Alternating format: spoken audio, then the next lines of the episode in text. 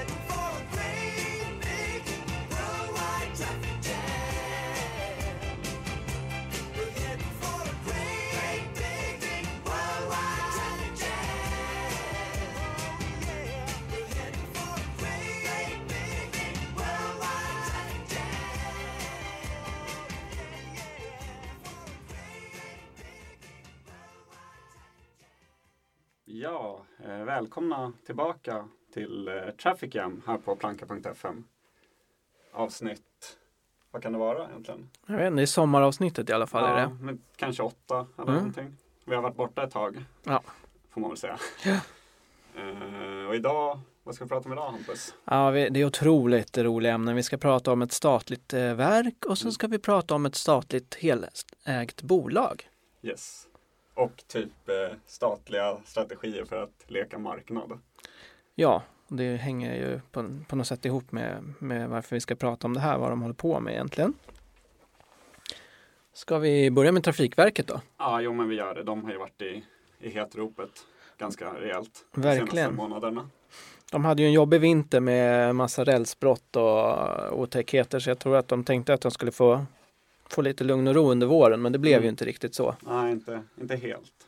Så jag har faktiskt gjort en liten lista här på, på vårens haverier som ju inte var lika kanske fysiskt handgripliga som, som vinterns men det var ändå, ändå eh, haverier får man ju säga. Mm. Och det började ju i 21 maj där eh, första rapporten kom om det här räknefelet, att de hade räknat fel på 20 miljarder. Just det, angående hur mycket pengar som krävs för underhåll av järnvägen. Ja, bland annat så hade de ju glömt bort att eh, kontaktledningar åt båda hållen på rälsen och bara räknat med hälften där. Ehm, så att det, det var väldigt pinsamt och väldigt svårt för dem att förklara. Och eh, SVT fyllde ju upp det där sen i 4 juni eh, som, med siffror som ju är väldigt intressanta som ju rör hur man beräknar framtidens trafik. Just det. Och eh, det visar sig att de här prognoserna är väldigt felaktiga. De eh, bygger på att trafiken hela tiden ska öka. Fast man ser i verkligheten att det inte är så. Eh, och det här har ju Trafikverket med näbbar och klor försökt att dementera. Mm. Eh, både att det skulle vara att det skulle vara så att man faktiskt att det här på något sätt vill de då inte få det att handla om att de här prognoserna faktiskt också påverkar vad som byggs. Nej, just det. Det är bara en prognos i mängden. Den, den spelar inte så stor roll liksom. Men det känns ju väldigt konstigt. Eh, prognoser ska man väl ha för att veta vad man ska göra, eller? Ja, man tycker det. Och det är väl också så att de i, till exempel i fallet med förbifarten så är det ju just utifrån de här prognoserna som man motiverar att det blir samhällsekonomiskt lönsamt.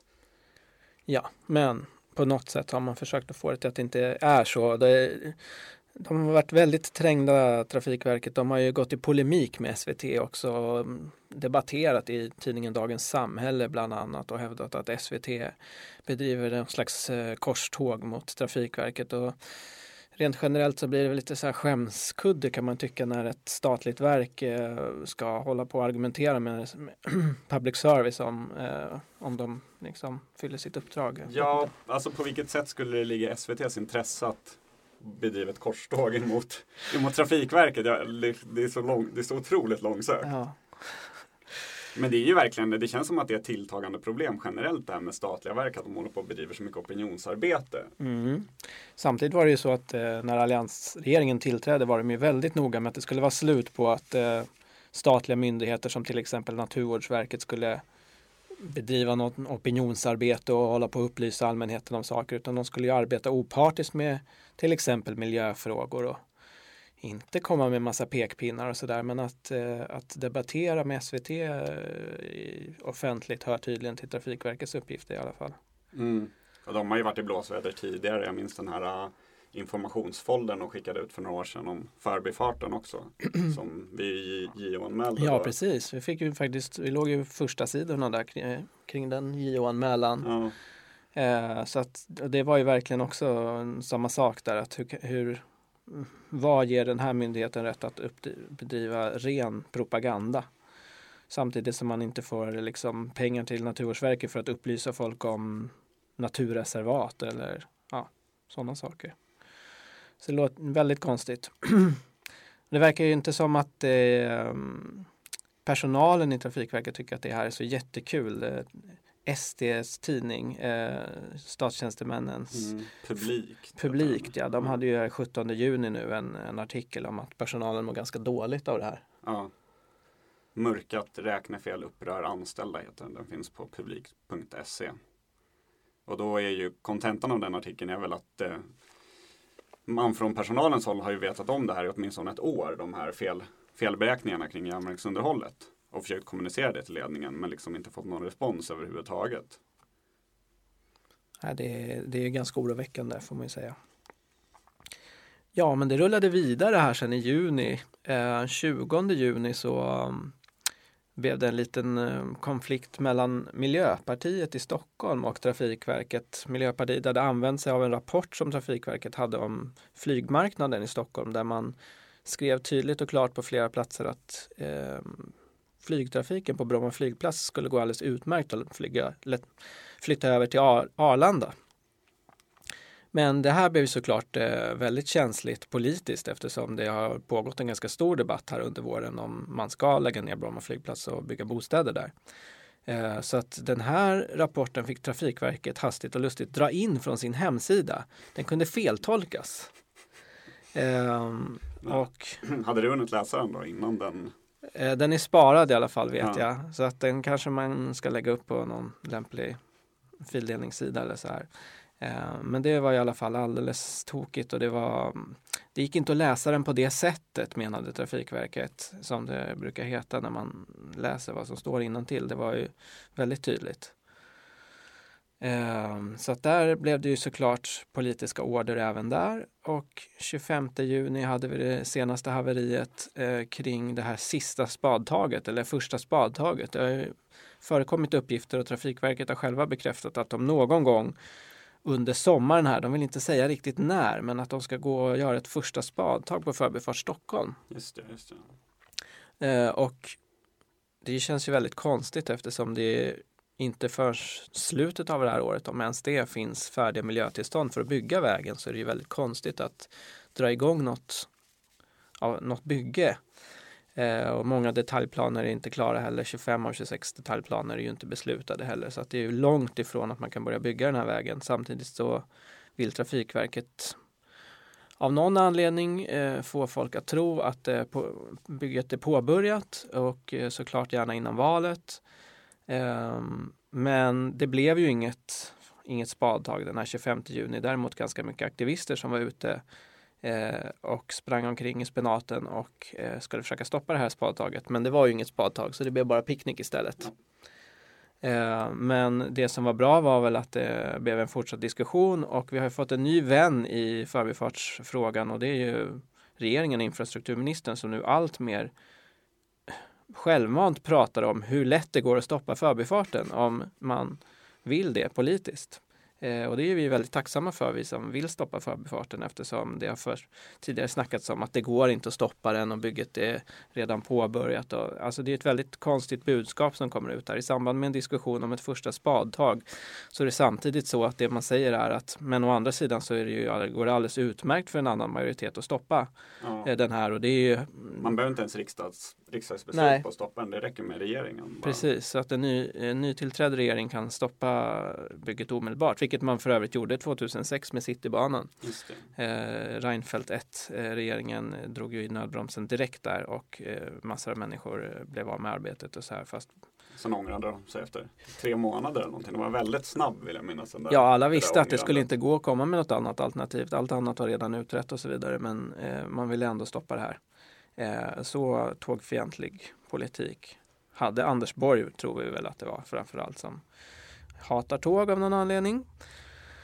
Men eh, ja, så att nu har liksom debatten tagit lite ny vändning och det är då att de har någon slags idé om att de måste få ut sossarna på banan. De tror att det skulle vara så hemskt och att S-väljarna kommer att bli så oroliga och vilja rösta på Moderaterna istället om de får veta att en S-ledd regering skulle kunna stoppa förbifarten. Ja, att, och just i det här fallet så känner man att det här kan ju inte riktigt det kan inte riktigt komma från Trafikverket. Det måste ju komma högre uppifrån. Det här uh, idén med ett spadtag. Det är ju helt klart någon slags valrörelseprojekt. ja, tittar man på den här bilden sammantaget så ser man ju ett, ett statligt verk i någon slags fritt fall tycker jag det känns som. Ja, Det är liksom all integritet är borta och det är bara politisk styrning. Man drar in rapporter, man mörkar eh, tänkta pressutspel eh, och man bortförklarar eh, felaktiga beräkningar på 20 miljarder. och det är inte den första felaktiga beräkningen som de har kommit med. Det var ju inte särskilt länge sedan som ni lyckades hitta massa siffror kring förbifarten. Hur de hade glömt att räkna på amorteringarna där kring Precis, då hade vi hela den biten eh, och det kommer nog visa sig ganska snart att förbifarten kanske är ännu dyrare också. Man har nog inte riktigt räknat eh, på ett normalt Nej, sätt. precis. De har frångått praxis där när de har räknat på de har räknat med 50% sannolikhet i den här kostnaden istället för 85% som man normalt sett ska göra. Ja, så att det, ja, vad som än händer så kommer förbifarten bli mycket, mycket, mycket dyrare än vad Trafikverket säger. Så att eh, någonting har gått snett. Det är, det är alltid en balansgång för statliga myndigheter att hålla armlängds avstånd till sina uppdragsgivare och ha en integritet och i trafikfrågor att vara vara opartisk är inte lätt men på något sätt känns det som att nu har man verkligen kört i diket. Och ja, det ska bli intressant att se om det kommer någon historieskrivning inifrån vad som egentligen har hänt. Ja, verkligen. Så det var, det var lite om Trafikverkets vår. Vi får nästan önska dem en, en glad sommar här, att de får lite lugn och ro så ska vi dra igång valdebatten sen i höst. Men vi kör väl en låt för dem så länge. Ja, vi ger dem en låt, det tycker jag.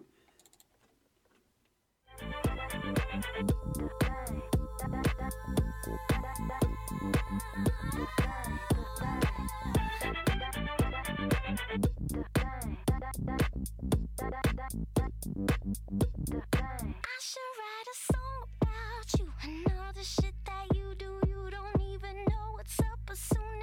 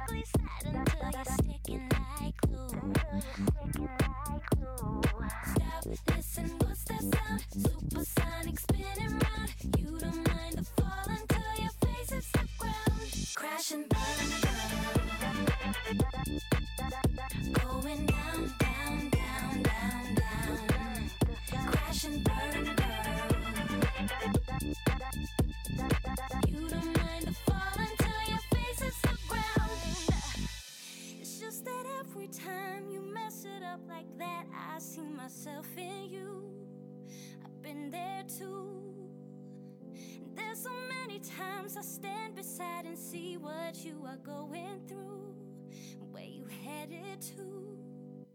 Stand by. Crash and burn, going down,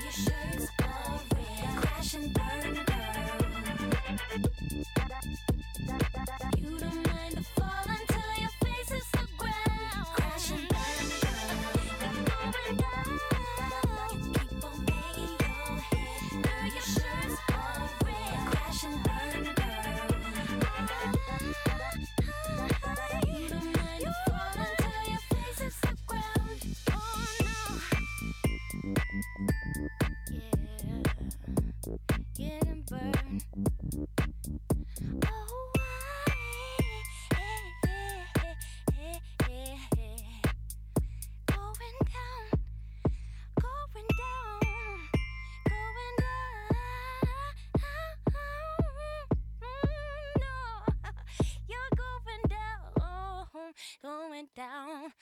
You crash and burn, girl. Crash and Burn Girl med Robin. Det är tillägnat Gunnar Malm då. Precis. Hon har ju själv varit ute lite, på lite hal, hal trafikis. Hon har ju kraschat lite själv här på senaste, ja Halk, precis. halkbanetestet där. Varit ute och gjort eh, reklam för det kinesiska företaget Volvo Cars. Av någon anledning som vi inte riktigt förstår. Alltså jag älskar att de har bytt slogan till Made by Sweden. Underbart. Den är verkligen väldigt fin. Extremt eh, defensivt får man säga. Ja, men det är en av få roliga saker som kom ut av det var väl i varje fall att eh, Naturvårdsverket anmälde den här reklamen då. Med motiveringen att det finns inga miljöbilar. Nej, så nu har vi papper på det. Ja, precis. Eh, ja, vidare då till en, em, en ganska lång essä i senaste numret av tidningen Arkitektur. Mm. Som kom ut i juli här va? Juni. Juni såklart men juli har inte ens börjat. Den är skriven av em, Jesper Meiling och heter Slutstationen. Ja, och det är ju då eh, i fokus här är ju då som vi utlovade ett statligt företag. Precis. Eh, om man nu kan kalla det för företag. Jag vet inte vad man ska kalla det för. Järnhusen heter det i alla fall. Mm. Och de, de är alltså ansvariga för alla slags hus. Som förut SJ ägde. Ja, det känns ju, det är väldigt logiskt det här med att vänta, vad ska vi göra med husen? De får bli ett företag. Ja. Och det är ju såklart då alltså en, en konsekvens av att man har försökt tillämpa någon slags marknadsmodell på eh, hela järnvägsnätet och därför splittrat upp det som tidigare var SJ i ett otal. Jag vet inte hur många, hur många olika kan det vara egentligen, företag. Mm, det var någon som försökte rita en organisationsskiss på det där men jag vet inte om det lyckades. Det var ju, det bara liksom splittrades till fler och fler underdelar. Men man kan väl känna som att några gubbar har suttit i en sandlåda och tänkt så här nu ska vi eh, dela upp det här. Eh, någon måste ha husen. Mm. Och hus kan ju alltså vara allt ifrån Stockholms centralstation till ett skjul för snöskovlar utanför Borås. Det, det är det som har väggar och tak i princip. Precis, det är, så, det är så han i den här texten beskriver det. Att man, när, när det här skedde då så utgick man inte ifrån järnvägssystemet eller dess funktioner utan från en viss företagsform som kunde täcka det som hade hamnat i lådan. Allt som har väggar och tak. Woho! Logiskt kan tyckas. Och hur går det här då? Ja, alltså det, det beror lite på hur man ser det. För järnhusen tror jag att det går ganska bra. Mm. Alltså de har en bra avkastning. Mm. De levererar in pengar till statskassan. liksom. Härligt. det, det konstiga blir ju att deras uppgift då, om man tänker på den tidigare uppgiften, om man tänker den logiska uppgiften för hus som har med tåg att göra så kan man ju tänka att det kanske är att det ska finnas stationer för resenärer och det ska finnas avställningsplatser för tåg. Ja, och snöskovlarna ska ha någonstans att stå. Ja, och så. Det är svårt att tjäna pengar på, på ett skjul för snöskavlar så att det är väl inte riktigt där som cashen kommer in. Precis. Och då, det, det är liksom istället det som Jernhusen då ser som, eftersom att deras huvudutgift är ju bara att Eh, förvalta de här fastigheterna på ett sätt så att man tjänar pengar. Eh, och och det, det sättet de gör det på är egentligen bara att koppla upp sig på de flöden av människor som, som är, rör sig i det nuvarande järnvägssystemet. För att kunna hyra ut butikslokaler mer eller mindre. Så man, man säljer helt enkelt eh, pendlare till eh, affärsidkare, skulle man väl kunna beskriva det som. Alla vi som måste åka via centralstationen, de säljer, oss så säljer Jernhusen till de som har en kiosk på centralstationen. Det, det är någon typ av pimpverksamhet som pågår här. Ja men alltså. typ alltså. Och då säger det ju sig självt att det kanske inte är så intressant med en, ett skjul där man ska ställa av eh, eh, lok under vintern för att de inte ska frysa sönder någonstans på landsbygden där det inte bor någon. Det rör sig inte så många konsumenter där. Nej, det blir ju dyrt också att hålla på med sån verksamhet. Då måste man ju se till att ta bra betalt också. Och då kanske företag som har tåg inte vill ställa dem där. Det verkar ju, då, Precis, för det, det, det är ju det här som gör att det blir så otroligt konstigt. Det är att SJ alltså måste, SJ eller andra tågbolag, måste betala till Jernhusen för att få ställa sina tåg i deras bangårdar och de har ju också ett avkastningskrav. Så det kan ju hända att de då måste göra en kalkyl. Hur stor är sannolikheten att tåget fryser sönder? Kan vi Mm. ställa det ute istället? Ja. Eh, ja, det säger sig på sig, sig själv på något sätt vad som, hur, hur det blir.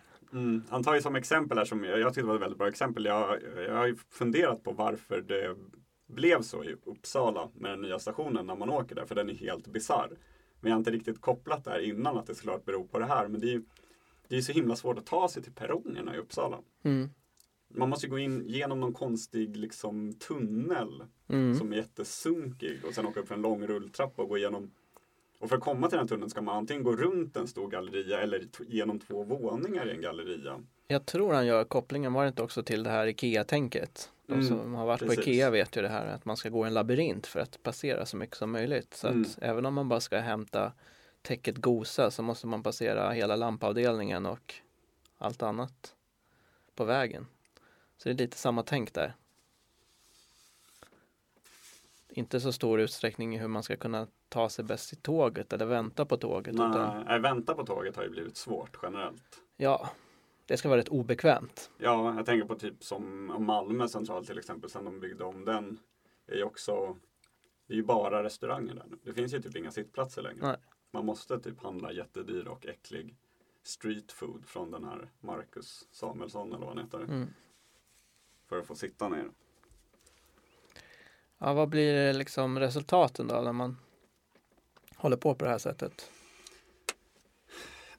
Ja, alltså det, det, stora problemet blir väl att man skjutsar man, man tar de delarna av verksamheten som möjligtvis är lönsamma och sen bara extraherar man ut profit ur dem och lämna de andra delarna att förfalla istället för att låta vissa delar av ett järnvägsnät eller då ett järnvägsstatligt företag gå med förlust och andra går med vinst och så låter det jämna ut sig på lång sikt och liksom komma resenärerna till gagn så blir det ju så att tågbiljetterna blir ju dyrare för att SJ måste betala till Jernhusen som sen går med vinst tillbaks till staten.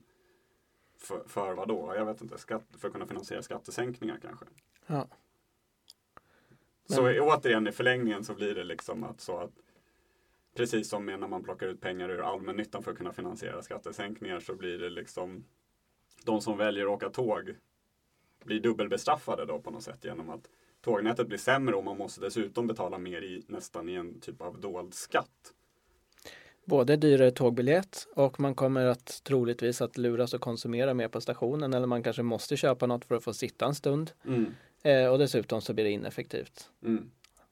Det är ett riktigt ja, marknadshaveri helt enkelt. Ja, och jag tycker verkligen den här grejen med att eh, Alltså det är någonting som det känns som det talas alldeles för lite om och det är ju generellt sett samma sak med till exempel reklam i kollektivtrafiken eller så att det här att det man säljer är ju oss som resenärer. Och vi får ju ingenting för det överhuvudtaget. Jag tycker också intressant hur man eh, gör, alltså varumärkesbildningen. Eh, att man parasiterar inte både på, eh, på resenärerna, man, par, alltså, man parasiterar på eh, positiva associationer kring till exempel vad en järnvägsstation är. Många har liksom en, en bild av det och det, den bilden säljer man in. Att järnvägsstationen är någonting positivt. Eh, att man är på väg någonstans, det är spännande att resa och sådana grejer. Och sen så har man liksom bara eh, använder man det för att eh, sälja affärsyta. Mm. Men man levererar ju ingen härlig station för att samtidigt så är det liksom svårt att ta sig till saker. Man kanske väljer bort att bygga nya hissar så det går lättare att åka barnvagn eller rullator till perrongen. Men det är liksom inte det man pratar om utan känslan är att det ska vara läckert liksom. Mm. Mycket service som det brukar heta. Ja, precis.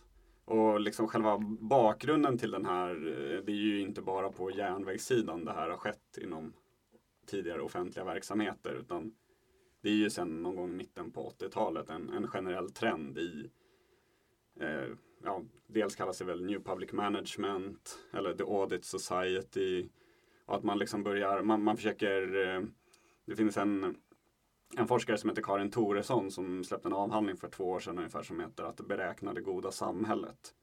Och hon kallar det för att man, eh, man försöker närma sig verkligheten som en marknad. Och då är det liksom inte så intressant om verkligheten är en marknad utan man, man har förutbestämt att alltså teorin om vad verkligheten är kommer långt före empirin. Så att man bestämmer att verkligheten är en marknad. Nu måste vi närma oss den som det. Och vad, vad ska vi då göra med typ det här mono, väldigt naturliga monopolet som är järnvägen? För det, det finns ju ingen marknad där. Så då styckar man upp det i många små aktörer och får dem att försöka konkurrera inbördes mellan varandra på något sätt. Och det är ju, jag tror att det är ett tankesätt som ju liksom påverkar hela samhället. Att man rent generellt tror att vad, vad som helst kan besvaras med en ekonomisk kalkyl. Mm. Precis, och det, det är ju det man då kallar för eh, cost-benefit-analyser. Alltså sam samhällsekonomiska analyser. Och det är ju generellt någonting som får liksom mer och mer inflytande i när man ska bestämma vilken typ av infrastruktur som ska byggas. Det är ju därför också som, som Trafikverket måste fuska med sådana här siffror kring eh, reseflöden och förväntade ökningar av bilismen och sånt. Det är ju för det är så de kan motivera att till exempel man vill bygga Förbifart Stockholm. Ja, alltså det, det som är så otroligt farligt demokratiskt är ju att politiska beslut maskeras i någon form av ek ekonomiska kalkyler och på något sätt blir det också så att alltså alla tvingas spela med i det här spelet för att ingen kan motivera någonting med att man vill göra någonting eller att man tror att det skulle vara bra för folk eller Nej. något sånt utan man måste kunna räkna hem det ekonomiskt. Precis. Och det är, det är intressant, det är en, en, en annan forskare vid Göteborgs universitet som heter Gunnar Falkemark som har skrivit också väldigt mycket om det här.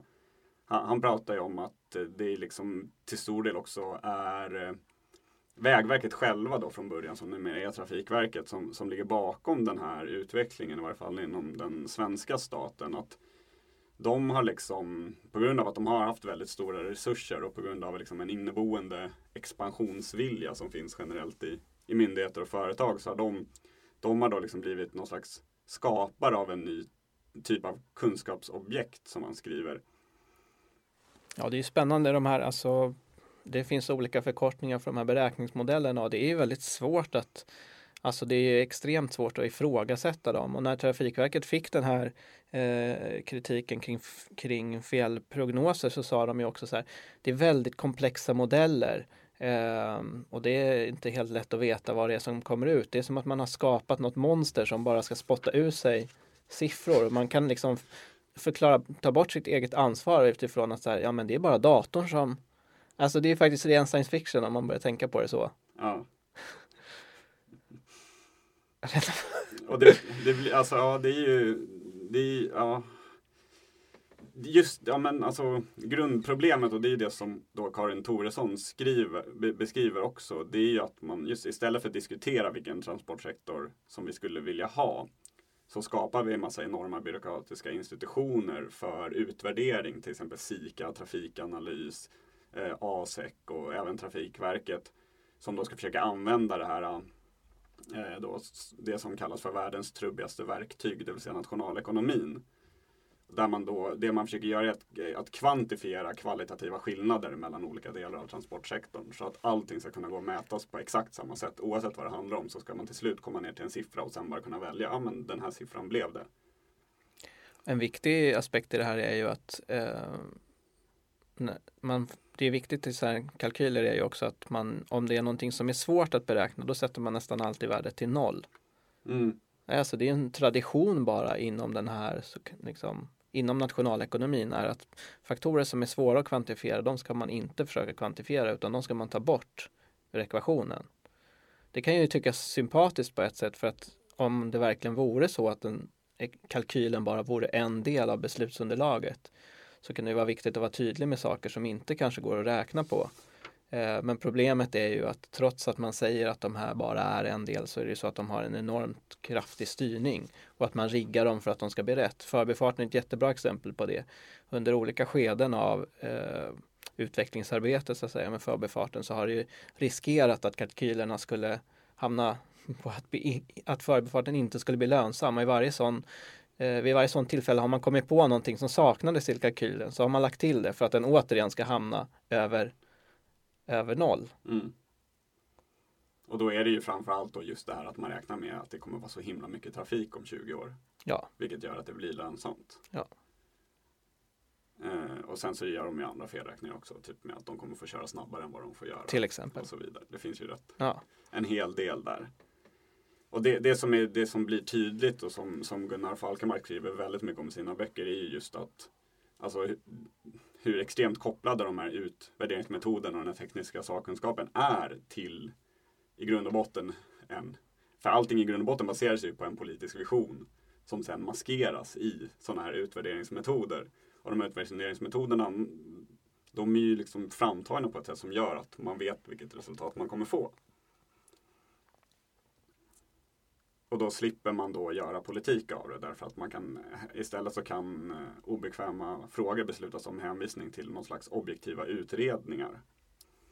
Och det här är också två, två brittiska forskare som heter McPherson och Hausman som har skrivit om det här med cost-benefit-analyser. Och de menar ju att eh, såklart då klassiskt att det är i de fallen där det är som sämst att använda den här typen av analyser som de också används som flitigast. Och de skriver alltså att det är in circumstances where those who favor a policy are richer than those who oppose it, where the consequences will be lasting, serious and uncertain, or where the policy choice raises other moral questions.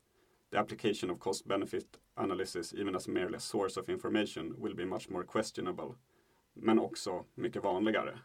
Ja, det är, det är kanske inte så, det är väl naturligt för att vem vill ta ansvar för ett sådant beslut? Precis. Woho! Ja, fan vad deppigt. Ska vi spela en låt? Eh, ja, men det, det låter väl bra.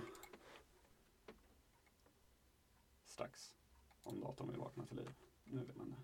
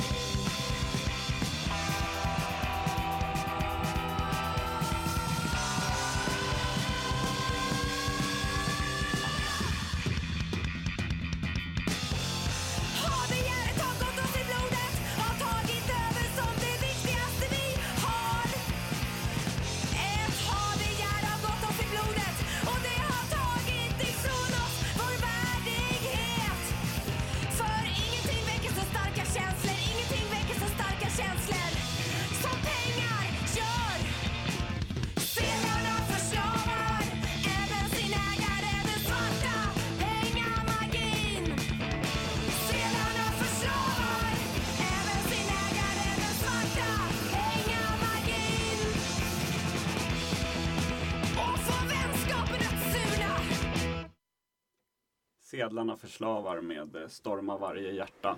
Tack för den. Mm. Ja, det var väl egentligen allt för dagens sommarprogram. Var en Ja, kort.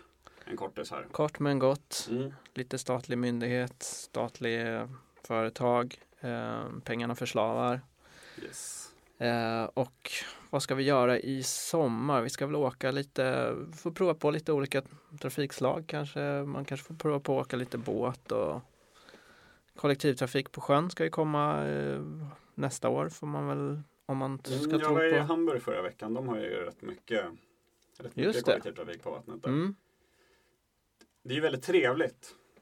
men är det Jag vet inte riktigt om... verkligen Ja, jag är osäker på hur bra det är. Men kan vi något som vi får återkomma till. Ja. Kärnkraft ska vi också prata. precis, det blir väl förhoppningsvis första programmet efter sommarlovet. Ha en strålande sommar får vi säga då. Precis. Tack och hej!